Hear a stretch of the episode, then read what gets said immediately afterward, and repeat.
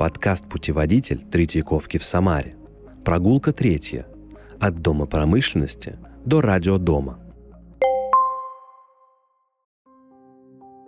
Всем привет! Меня зовут Дарья Волкова, и вы слушаете подкаст «Путеводитель Третьяковки в Самаре». Здесь мы знакомимся с архитектурой конструктивизма на локальных самарских примерах. И сегодня у нас все хиты.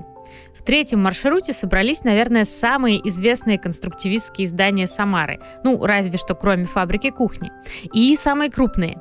Как мы с вами могли убедиться в первых двух маршрутах, конструктивизм может быть и камерным, и деликатным. Здания могут как становиться доминантами, так и гармонично вписываться в имеющийся архитектурный контекст. При этом существует теория о том, что каждая архитектурная эпоха, даже такая короткая, как интересующая нас, проходит через стадию своего рода гигантомании, говорящей о том, что тот или иной стиль или направление достигло своей вершины и постепенно распадаясь переходит к чему-то новому. Нас ждет шесть зданий, три из которых не были построены полностью по изначальному плану. А еще одно можно назвать лишь постконструктивистским, демонстрирующим эклектический ретроспективный подход к композиции. Мы увидим, как по-разному отражается смена эпохи в разных постройках и как по-разному складывается судьба этих зданий в 20 и 21 веках.